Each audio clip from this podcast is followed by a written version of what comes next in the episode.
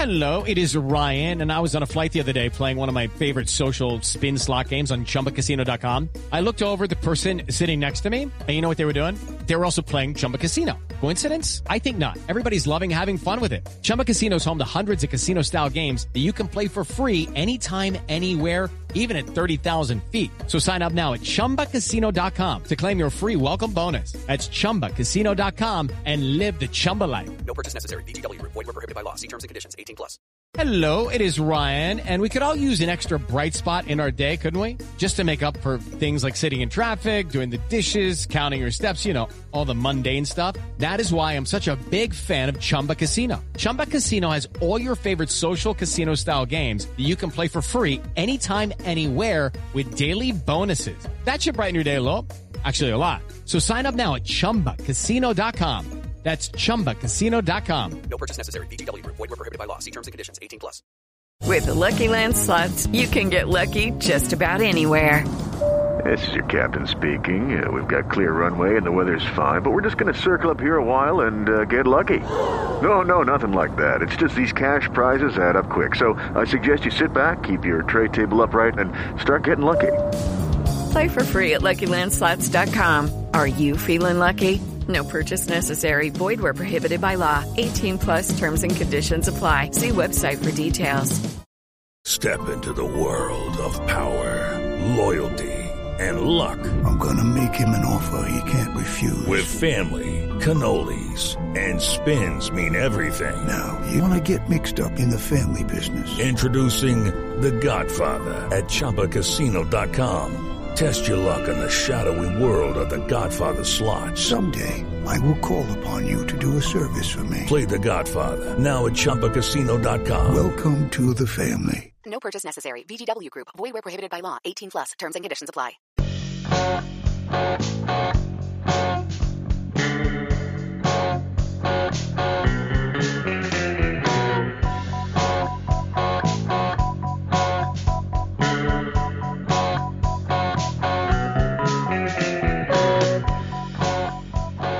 Hey everybody, happy Halloween, and welcome back to From Complex to Screams, Amazing Avenues Minor League Podcast. I'm Steve Oh, Sypa. really?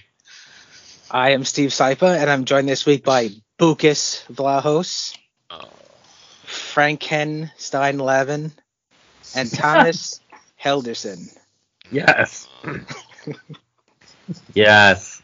What's have wrong? known- I do What's not- wrong, Bukas? You sound Uh, all right. peeved. Uh, I'm not gonna lie to you. When you first did it, I was like, he really messed that up. But we're just, I guess, we're just gonna power through it. And then I realized, it. when uh, it wasn't Peeves the name of the the poltergeist in Harry Potter? Anyway, I, I do not condone the, the, these puns. Uh, Hmm. they're, they're they're pretty bad, Steve. I'm sorry. I put, I put a lot of time and effort into Uh-huh, this. uh-huh. No, but, but puns being bad is a compliment. If puns aren't bad, what are what are you even doing? That is true. yeah, it's the point, right? Yes. That is very true.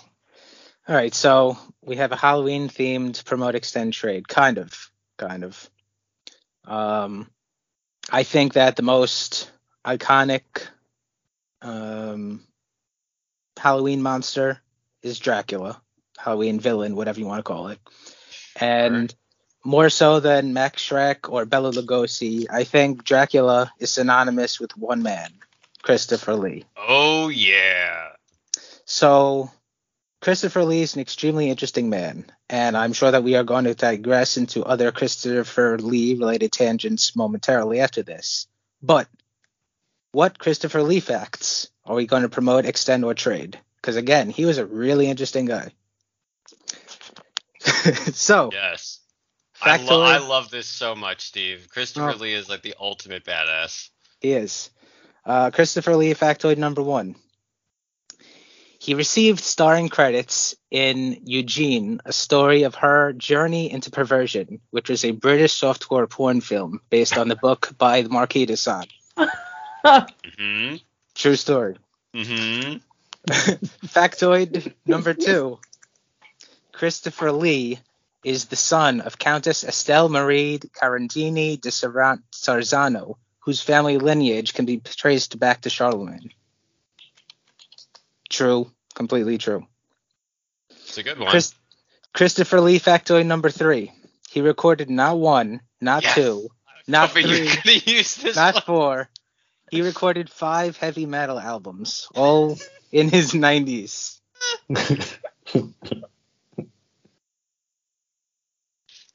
Just the So- coolest dude. Yeah. God, he's the best. The the porn one is got is just so ridiculous that it's incredible, but the heavy metal one is also just awesome. It's also like impressive Mhm. physically to do that. Yeah. he was so old at the time. Yeah.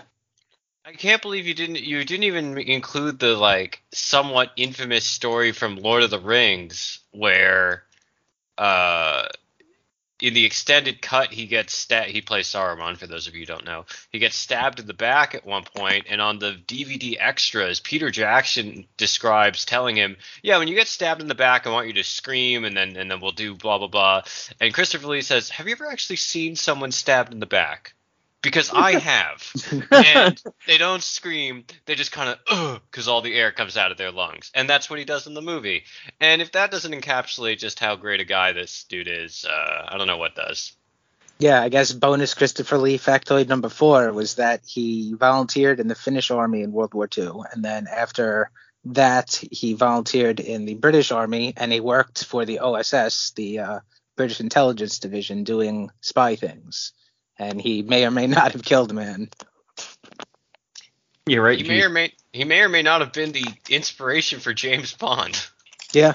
Which I guess uh, uh, another uh, uh, factoid is that he was Ian Fleming's cousin, and he was in James Bond. He was the man with the golden gun, of course. Just an impossibly cool guy. But yes, the porn thing has got to be one. Yeah, so apparently he was he he did the narration and he did not know what he was doing the narration of, and it turned out to be That's so funny. i love I did- lee I did not know that he was legitimate like royalty. yep Yeah, I didn't know that either. That I found that out today. Pretty cool. I mean, that's an, like being related to Charlemagne is awesome on its own, and it's also the worst fact here by a wide margin, which Yeah. is just incredible. It's like oh, for, for everyone else, that's like the coolest thing about them. Yep. Everyone else Okay. goes to a party and leads with the fact that they're related to Charlemagne, and that's like 17th on the list of cool Christopher Lee things. Well, one one more cool thing that Christopher Lee did is play Count Dooku in Star Wars, and that was uh, a good show that came out this week. Tales the Oh, Jedi. yes. Ken, I'm sorry we're doing this to you. No, it's all good. Um, if you're a Star Wars person, go watch Tales of the Jedi ASAP. It was absolutely incredible. Like the Ahsoka episodes were good, and uh, Dooku's Fall to the Dark Side was some of the best Star Wars media I think that has come out. And there's been a lot of good stuff that's come out in recent times. It also does a good job of like, because I don't like the prequels. I'm one of, I, I just don't really care about them at all. But Fair. there's interesting people and interesting things that you could do from them, and this Mhm. is this is a proof of that. You know, like just because the movies are bad doesn't mean that you should just forget that they exist in that way because you could. There's still a lot of ways you could um make good stuff with it, and they did with with Tales of the Jedi. Yep, don't disagree. Do you know? I do have one question though, and and spoilers for people who haven't seen it, obviously. Um, why, why does Yaddle not speak like Yoda, or alternatively, why does Yoda speak like he does if Yaddle could speak like a normal human being? I like I the idea that Yoda's just weird. Like like this whole time we thought that's just how all of his species talk, but he's just a weird little dude. No, he's just a weirdo. He's he, he he's just a weird little man who lives in a who lives in a swamp. So they're all Pretty like, much. "What's wrong with this dude?" There's a great robot uh, uh, chicken sketch from it must have been like 2006 or seven, like around uh, a long time ago, where uh, it, they're spoofing the Battle of Geonosis, and one of the cloon, clones clones crouches down next to Yoda, and the gunship was like, "Look, man, we're in a battle situation. Could you like try to communicate in a normal way?" To which Yoda says, "You've given me a lot to think about," and and reflects on the fact that he talks like a fucking weirdo. Anyway, Tales of the Jedi, very good. Yep. In Yes. Filoni, I trust forever. Just please stop making movies. Make just these things. Yep. Yep. Because I don't care about the movies. Nope. Andor also very good if people have uh, not seen it. Yes, Andor's very good. Yep. All right, Ken, we're done. You're safe. All right, so back to baseball. Back to the AFL, and um, Javelinas are in week four now, and the Mets contingent uh, had some up and downs this week. So Stanley Consuegra is hitting 217, 269, 565 in 23 at bats over seven games, with two doubles, two homers, one walk, and nine strikeouts. So this week he added a couple of hits, one of which was a home run. So good, I guess. Uh, Kevin Kendall, he is hitting 250, 391, 339 in 56 at bats over 16 games with two doubles, a homer, three stolen bases, 10 walks, and 15 strikeouts. So this week he added a few hits, but overall it was a down week for him. A couple of overs, a lot of strikeouts. Brandon McIlwain, McIlwain, excuse me, is hitting 175, 233, 325 in 40 at bats over 11 games with a double, triple, homer, stolen base, and two walks to 14 strikeouts. So he also had a down week this week.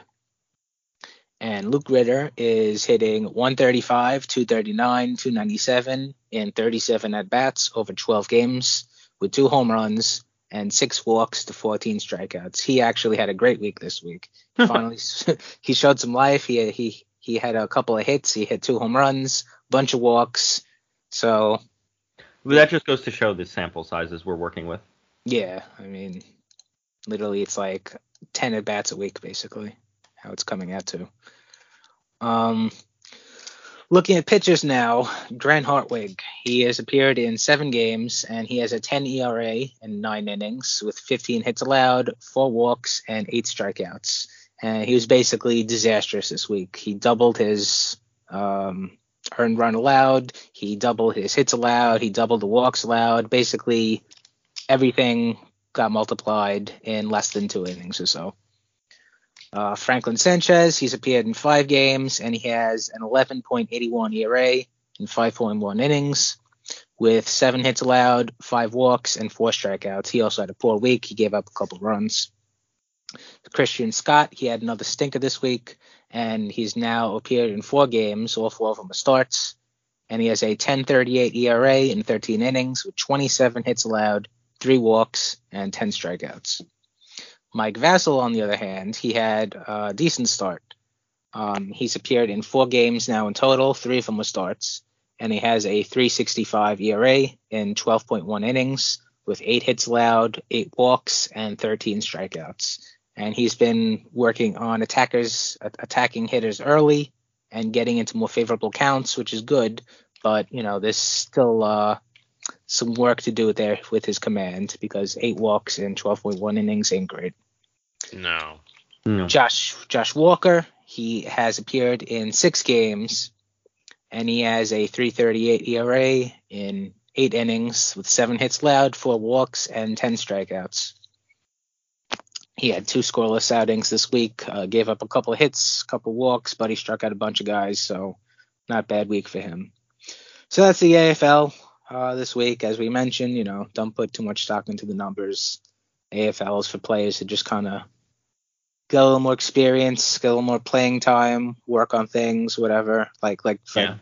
Mike Vasil has mentioned, he's been working to try to get into more favorable counts earlier on. So, you know, that might mean throwing more fastballs down the middle in, you know, in at bats early on, and that could result in more hits, you know. So you just, he, he's experimenting. All these guys kind of are.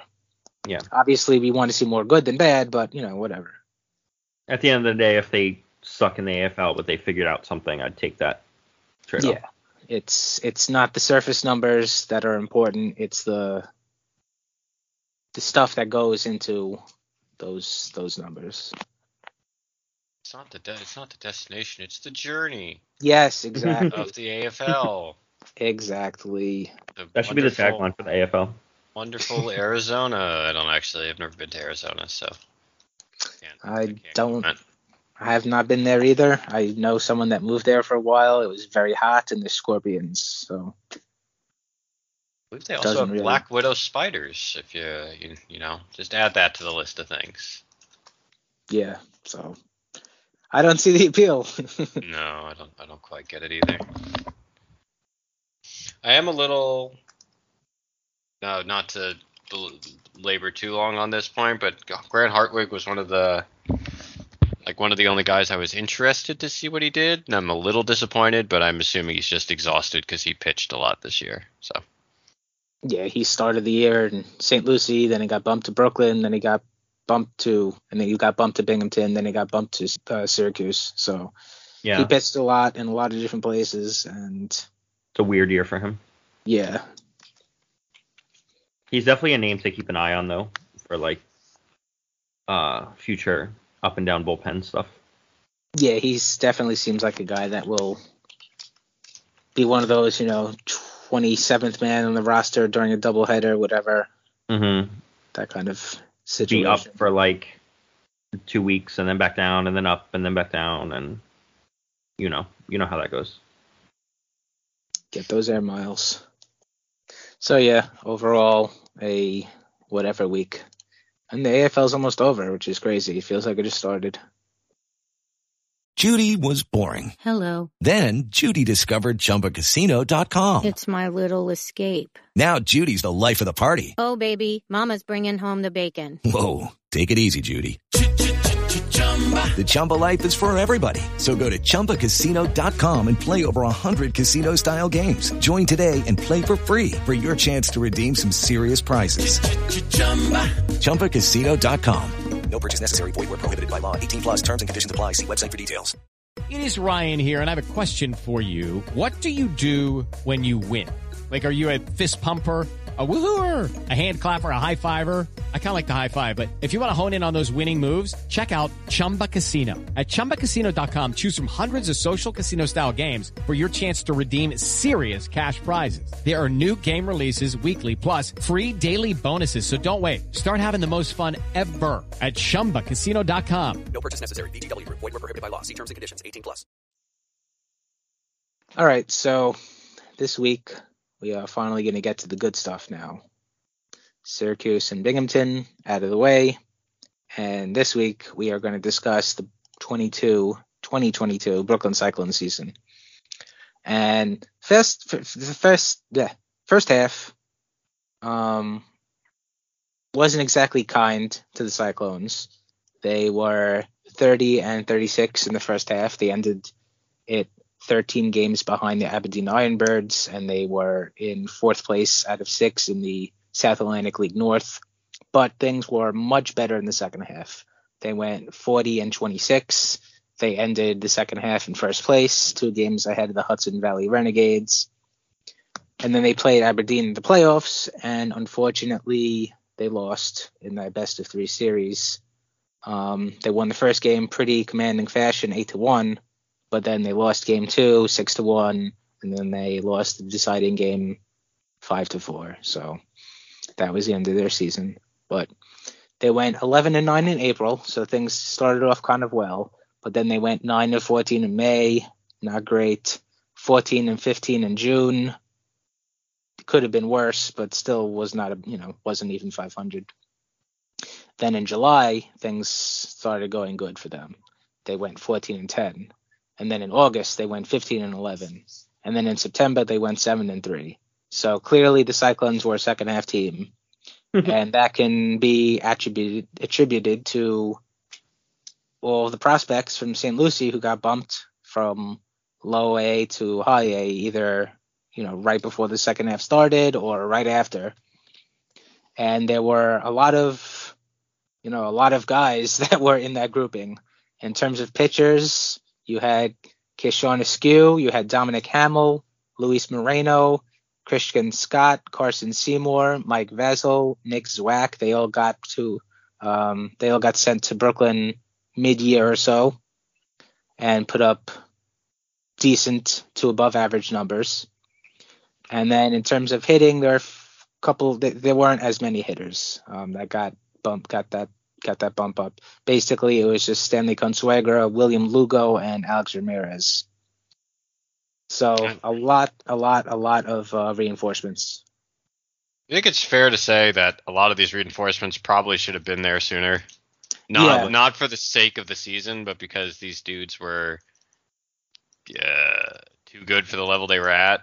Yeah, um, I want to say the like expectations were pretty high before the season started because we thought that a lot of these guys were gonna be there already, and then when they all got promoted to, I mean, when they all got uh, uh, assigned to St. Lucie, it's kind of like, what are you guys doing? And, and not to mention, like, I think I'm maybe the lowest of the four of us on Alex Ramirez, but he was very clearly had little to nothing to do at St. Lucie, or excuse me, uh, no, at St. Lucie, and was just killing it there for an extra six weeks. Yeah, he got promoted in July, so I mean, you know, a strong April and a strong May. You probably could have promoted him a month earlier or so. So Brooklyn got all those reinforcements, and they really did not lose anybody either midseason. Um, really, the only two notable guys that got promoted from Brooklyn to Binghamton were um, Grant Hartwig, Garrison Bryant, and Brandon McIlwain. And, you know, the addition of all those other pitchers and those other bats, you know, kind of mitigates their losses and everything like that. Um, two guys though that really should have done better than they did, and you could call them underperformers, you know, whatever. But Shervyen Newton and Jaylen Palmer, like, they just had no success whatsoever. I think it's uh, as much as it pains me, is it time to stick a fork in Shervyen Newton and Jaylen Palmer? I'm pretty much there, especially for Palmer. Yeah. Basically, Palmer hit. Oh no, excuse me. Newton hit one day one ninety nine, two ninety seven, three thirty with eight homers, a ten point three walk percentage, and a thirty five point four strikeout percentage, which is good for a seventy five WRC plus. And Jaylen Palmer hit 184, 318, 324 with nine home runs, 22 stolen bases, a 13.3 walk percentage, and a 39% strikeout percentage, which is good for an 84 WRC plus. They just did not have like that. They honestly had some of the most uncompetitive bats that I've ever seen. Like any player at any level, like they would just come up to the plate, flail at strike one, flail at strike two, flail at strike three. Goodbye. Thank you Yeah, for they were coming. bad. I think I think all of you guys have better, let's call it eyes than I do for in terms of IRL scouting. But I at one point early on in Jaylen Palmer's career, I think he had a swing that I liked a lot, and then since then it feels like he's attempted to change it in order to make more contact, lost all his power, and still isn't making any contact. It's it's funny. He led the he led the team in home runs. he still has right, the power. didn't lose all his powers, maybe too harsh, right? But like, It's just eh. it's like his his swing is just so long, and it's just Yeah. once you start, it's it's hard to you know it's hard for anybody to adjust their swing, and his his ability to pick up breaking balls is just not what good. ability? Yeah, I mean he's a northeast player, so those guys are already at disadvantages. Obviously, uh, COVID could put a uh, he lost a year of development because of COVID, and it just I don't know. It's like he he has a good sense of the zone. Like he does walk a lot. You know, he he did have a you know 13.3 walk percentage is pretty good. So it's like he knows what the zone is, but when he commits on something, he just commits, and it just Yeah, he, he doesn't have a bad eye. yeah. It's just like when you throw him a curveball, he doesn't know that it's gonna go out of the zone. Yeah, it's weird. Like he'll just like swing over the top of it, and Mhm. he'll strike out or ground out. And then it's like, well, okay, you're not gonna. you're not going to be able to do much if even if you could walk, it still doesn't matter if you could you could take a close pitch on the outside corner because you know it's a ball, but if someone throws a nice breaking ball, you're going to get fooled anyway. So what does it matter? You know, like if Nimmo couldn't hit, I know this is an extreme example, but if if Nimmo couldn't actually hit, then the walks would matter less because he would hit 180. I mean, this was the concern with Nimmo as a prospect for years. Was Exactly. Can this dude actually mm-hmm. hit? Exactly. Is he just an, an incredible eye and he walks, or can he actually hit? And obviously, he can actually hit. He's proved it in the majors, and that that is what it is. But sometimes the guys don't actually hit, and the eye only matters to a certain degree because you can't just walk all the time. Like that's just not as as good as it is to walk. You still need to actually hit the ball, and he just Yeah. doesn't. Derek Barton finds your comment offensive. Yeah, like for real. He's also someone like I, I suspect if we had the data on in zone contact rates for minor leaguers, I suspect his would be ugly. Yeah, I think so too. Just whenever I've seen him, it always looks like that, and he's always just he's just not taking competitive at bats against No. high A, and he was there twice. Like he finished in Brooklyn last year, and then did the whole year in Brooklyn this year, and it was this. It was the same. Off the top of my head, it might have been a worse season, and it's just at that point, what are you supposed to do with him as a prospect? You know, Yeah. um, It- you it you don't just- cut him, but I'm not It- ranking him. it's it's so annoying because you could I mean it, it's hard to see the flashes when like you see him take the at bats and you're just like ugh. But you know you look at this the nine home runs not bad. 22 steals not bad. The walks not bad. He's a solid enough defender. It's just like uh the the worst tool to not have is missing. Yeah, he And- literally doesn't hit the ball enough. Like yeah that, that that that's that's the the the very short scouting report is he doesn't make enough contact. And if you're not going to do that, I don't care about the other stuff almost because it's there's no you, I don't care if he has 90 gra- 80 grade power and he's going to be fucking Barry Bonds. If he can't hit the ball, it doesn't matter. You know? Mhm. Like it doesn't matter how how much power he has if he's just going to miss. That's what's so frustrating about him. More so than like Newton, you know, like him and Newton are in the same boat, but it's like I don't know. I, I, I it it annoys me more for Palmer than it does for Newton because also you know Palmer's from Brooklyn.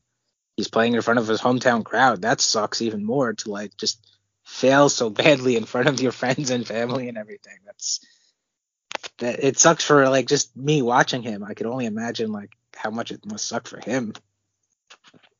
And also And- he flashed so hard the first year. Yeah, Yeah. like I, I like he he looked good in Kingsport. He put up good numbers in Kingsport, and just to see just no progress and and Yeah. I don't want to say taking steps backwards because I guess we don't really have enough evidence. We don't really have enough data to say anything like that. But just to see no progress and and the level of competition rise, whereas he hasn't. So it Yeah. just sucks. Sure. Well, obviously, Shervyen Newton and Jaylen Palmer um, would not be in the uh, pool for offensive MVP for Brooklyn, but there are a couple guys that qualify. So, who would you say was the MVP for Brooklyn? You have Brandon McIlwain, who played there in the first half, and he hit 298, 389, 472 in 48 games, three home runs, 12 steals in the first half and he he really actually looked like a guy talking about you know Jaylen Palmer and, and putting everything together and, and taking steps. McIlwain really did look like a guy that was becoming legit and turning you know Mhm. the athleticism and everything into real tangible baseball skill. So him, uh, Alex Ramirez, he hit 278, 329, 427 in 54 games in the second half with five home runs, uh, four steals, and he was one of three 19 year olds to play in the league. So he definitely more than held his own as a super young player. And the stats were not, you know, they don't jump off the page at you, but they were not bad either. Um, you have in the mix Stanley Consuegra, who hit 239, 309, 381 in 56 games in the second half with five homers and two steals. And his numbers definitely don't jump at that, out at you. But he really had some of the loudest contact of anybody on that entire team. You know, outs are outs, sure, but loud outs. And maybe the last guy you could put in the pool uh, would be Jose Peroza. He hit 271, 356, 400 in a team high 115 games with eight homers, four steals. And I think at this point, I mean, I have to probably like sit down and look at other guys, but I think at this point in career, he probably leads the franchise in games played as a Cyclone. He's with them for the whole year. He feels like he's always there. Yeah, he was with them. Been there that long? How old is He Jose was- Peroza? He was with them in 2019 when they were in the Penn League. So he was there for the entire season then. Oh, played- okay, so not the same level, Yeah. right? Yeah, right, it's right. been it's a weird reason. It, it's Yeah, yeah, yeah. followed them up the ladder. He played with them in at the end of 2021 where he got promoted. And then he was there all season this year. So it's 186 games in total as, as a Cyclone. So he definitely should get a uh, a plaque.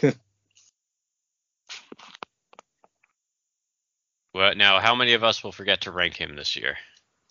I don't. He might sneak in at the end. Yeah, I don't know if he's. It depends on what how many people they trade away Mhm. Yeah, that is true. for for Major League help too. It's hard to say that right now. When they trade half the system for Ohtani, Yeah, be like, I don't care who's. Don't put him ten. I don't care. Oh, Ohtani's here. Jose Perro is a number one prospect. Ugh. the MVP is probably Ramirez for me, just because it felt like that's when they turned the corner and started getting good. Yep. Like, uh, I don't know, just that was he came up and he was on fire when he first came up, hmm and they they were winning like all the time, and that was kind of like the precursor to them winning the division in the second half, and everything was him as he led the charge for that for the second half Cyclones being really good, and that's why they made the playoffs. So.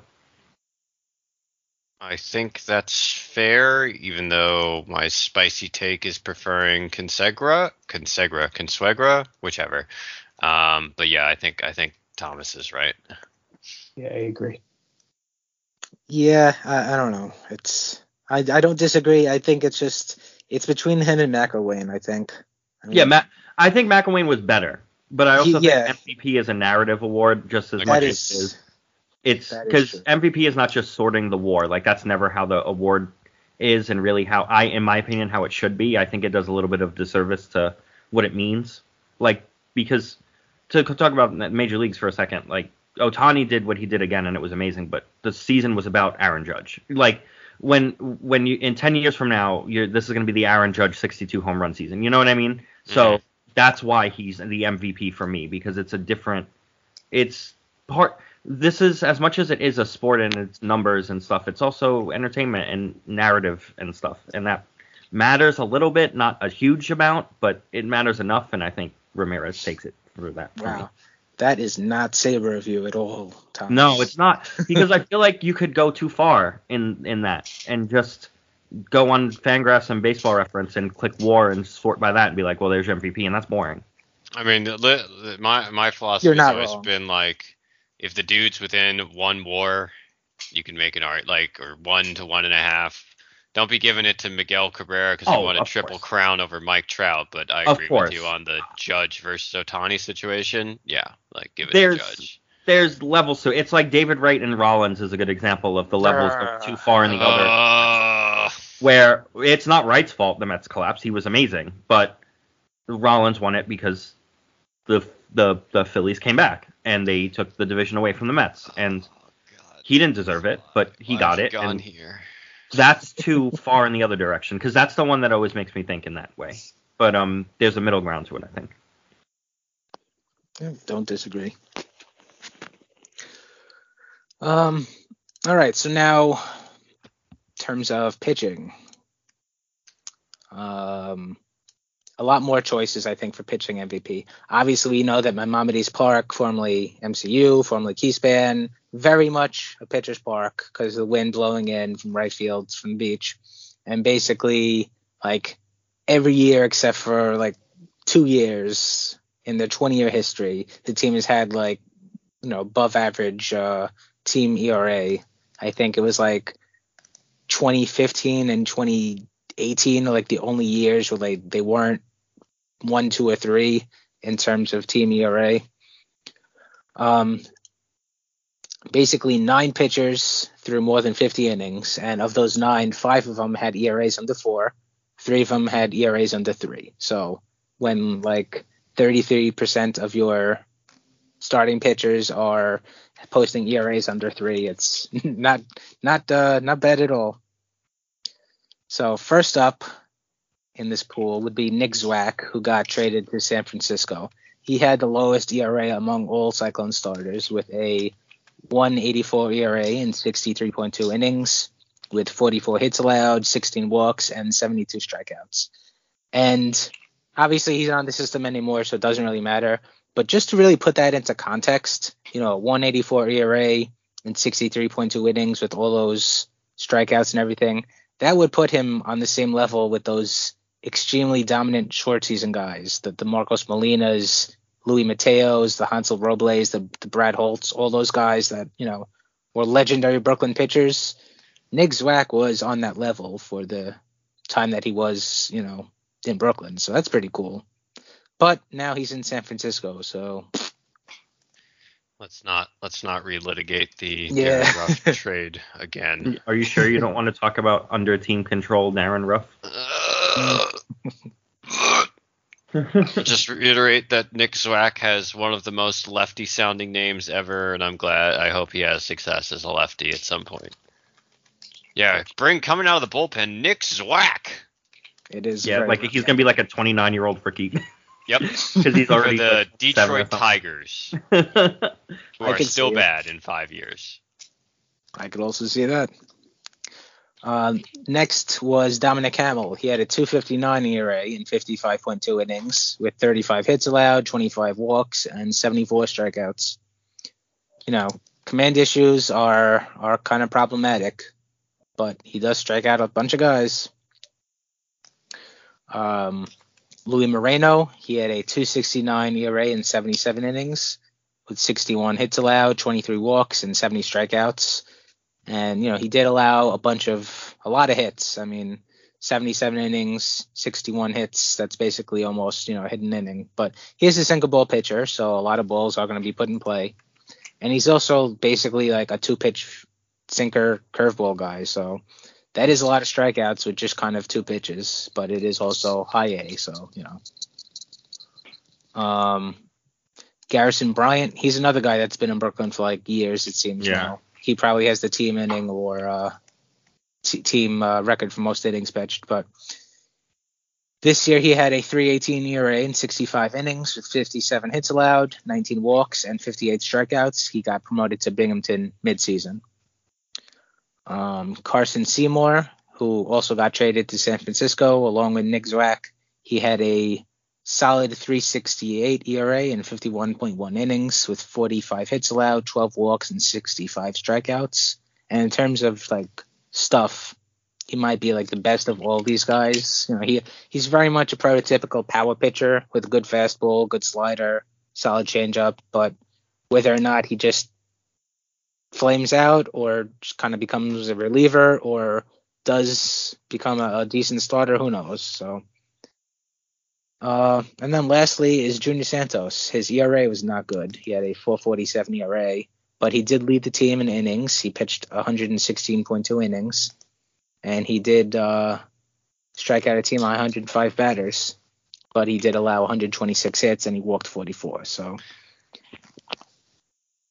Really still on the Junior Santos train here, huh?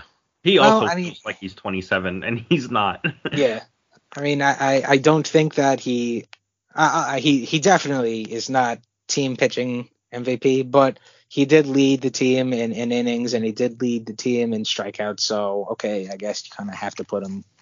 And he is the youngest by a large margin of all of these guys, other guys.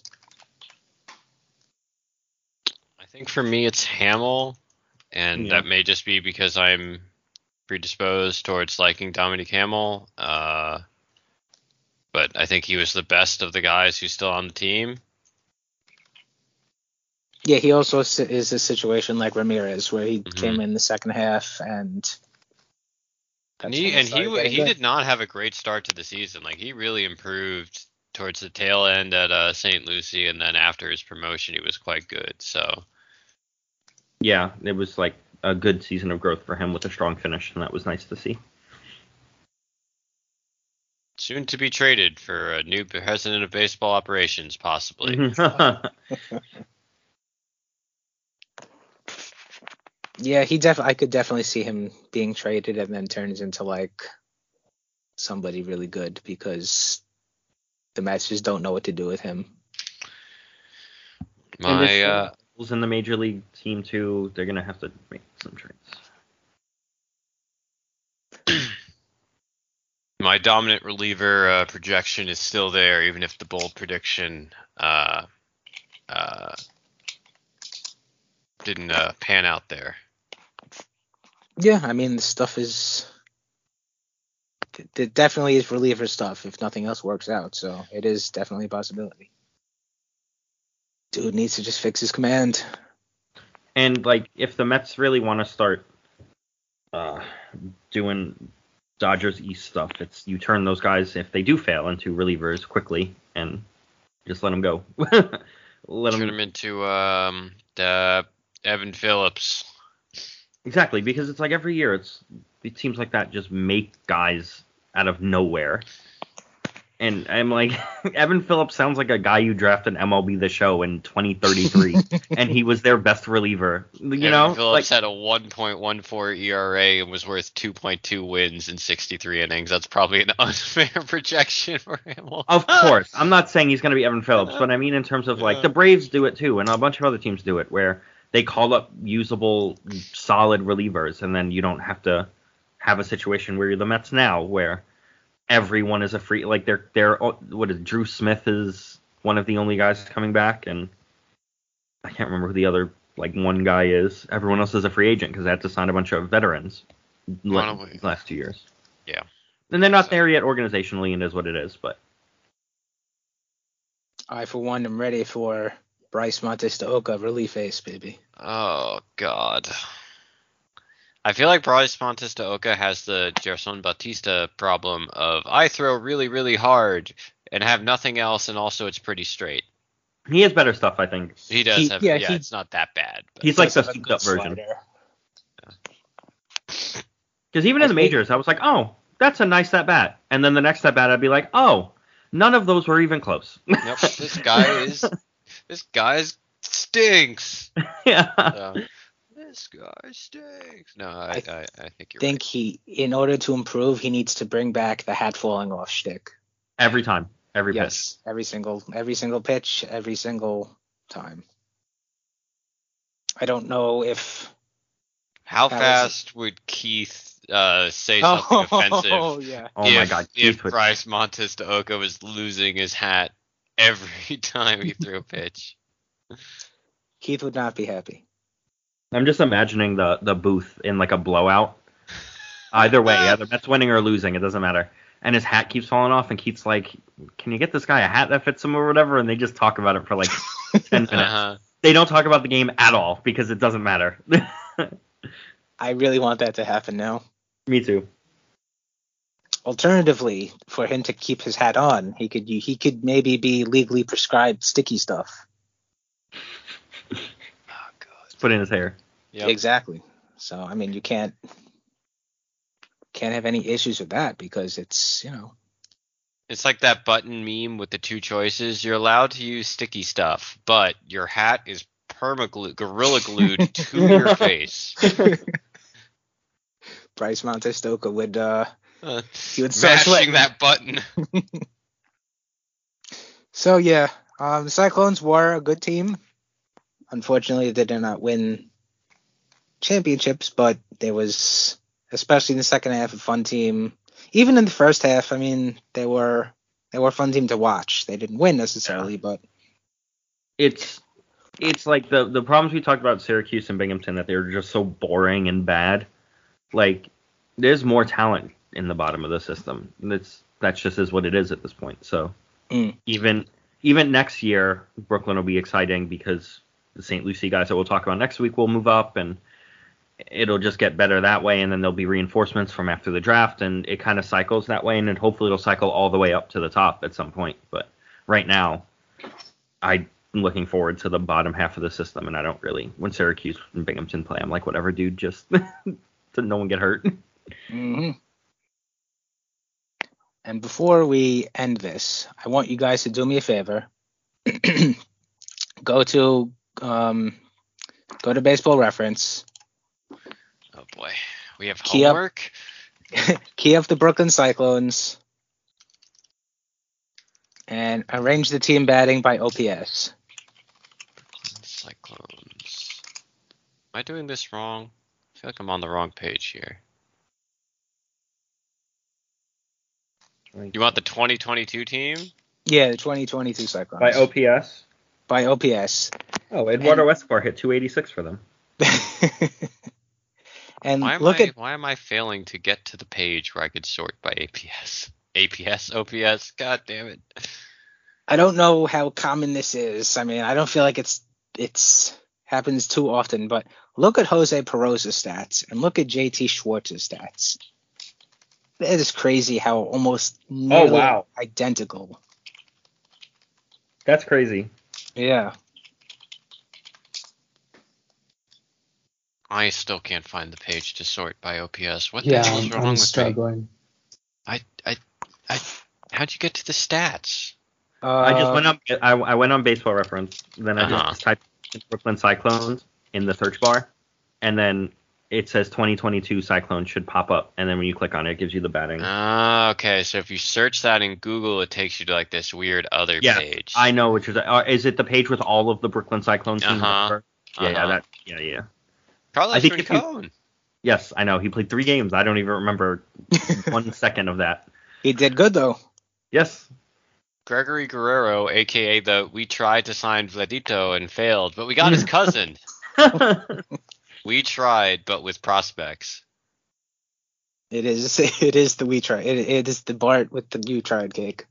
That Definitely is William actually Hugo. frightening with the Schwartz and Peroza. Mm-hmm. I don't think I've ever seen that before. There for anyone who's still listening, and obviously you know you, you can't see what we're seeing. If you look at their stats, almost every single stat that they had is virtually identical, from at bats to hits to RBI to to steal stolen bases. Triples is only two se- different ones. Yeah, yeah. Two separate. Their OPS is separated by one hundredth of a point. Their average, their batting average is separated by two hundredths of a point. They had the identical OP, identical slugging percentage. It is. They both grounded into eight double plays. They both got hit by seven pitches. Jesus. They were both intentionally walked one apiece, one time apiece, which is crazy because you know again identical uh, uh, intentional walks don't happen a lot in the minor leagues. It it's just really weird. I've I've gone further down this rabbit hole uh, to see how similar their dimensions were, and they're not very similar. But here's a question: Who weighs more, Jose Peroza or JT Schwartz? Oh, Jose Peroza. Peroza. easily. Jose Peroza is listed. Well, first JT Schwartz listed as 6'4", 215, so like a a lean boy. Jose Peroza Peroza is- is listed at 6'1", 249. Yep. He looks it too. Oh yeah. Oh yeah. Look, he's and it's not like a he's like a built two four like he's a big dude. Like Ken, he's in we the need box. you to come up with a sequel to Oompa Loompa. I'll start thinking about it now. Workshopping around a bit. Oh boy. All right. Well, That's fun. yep. That is our show for the week. So, if anyone has any questions, comments, whatever, you could send us an email at our email address from complex to queens at gmail.com. You can follow us on Twitter and shoot us questions there. I'm at Steve Sypa. Lucas is at elvlahos343. Ken is at KenLavin91. And Thomas is at Said Met Season, S-Z-N. Subscribe to the podcast, wherever you got your podcast from, rate and review it. And of course, we thank you for listening. And we'll be back next week. So until then, love the Mets, love the Mets.